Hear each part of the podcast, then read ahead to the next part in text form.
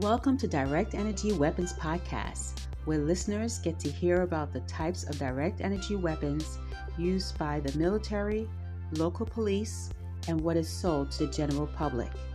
Here at Direct Energy Weapons Podcast, we also interview people that provide resources, support, and public information about direct energy weapons and acoustic weapons that produce voices into the skull. Thank you for listening you